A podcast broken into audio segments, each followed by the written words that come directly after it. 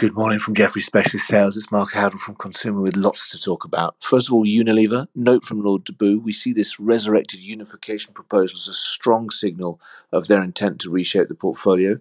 That hint that a, a complete spin out of foods and refreshments might come is consistent with what Lord Deboo's talked about. Sentiment's as weak as we can remember it. This could be the positive catalyst it's been looking for. We like the stock. On Nestle, uh, selling the waters business in North America, or putting it under review, excuse me, uh, is interesting. Um, it's a good attempt to solve a strategic problem, and it's a signal of continued decisiveness uh, on the portfolio. But it's going to be a challenge because we're just not sure who will want it. And then elsewhere, this one we've got a Heineken note talking about long-term fundamentals being good, but short-term EM volatility and margin pressures meaning that we're still below the street. And we've got a macro note talking about US unemployment benefits stopping, which could be an issue for Diageo.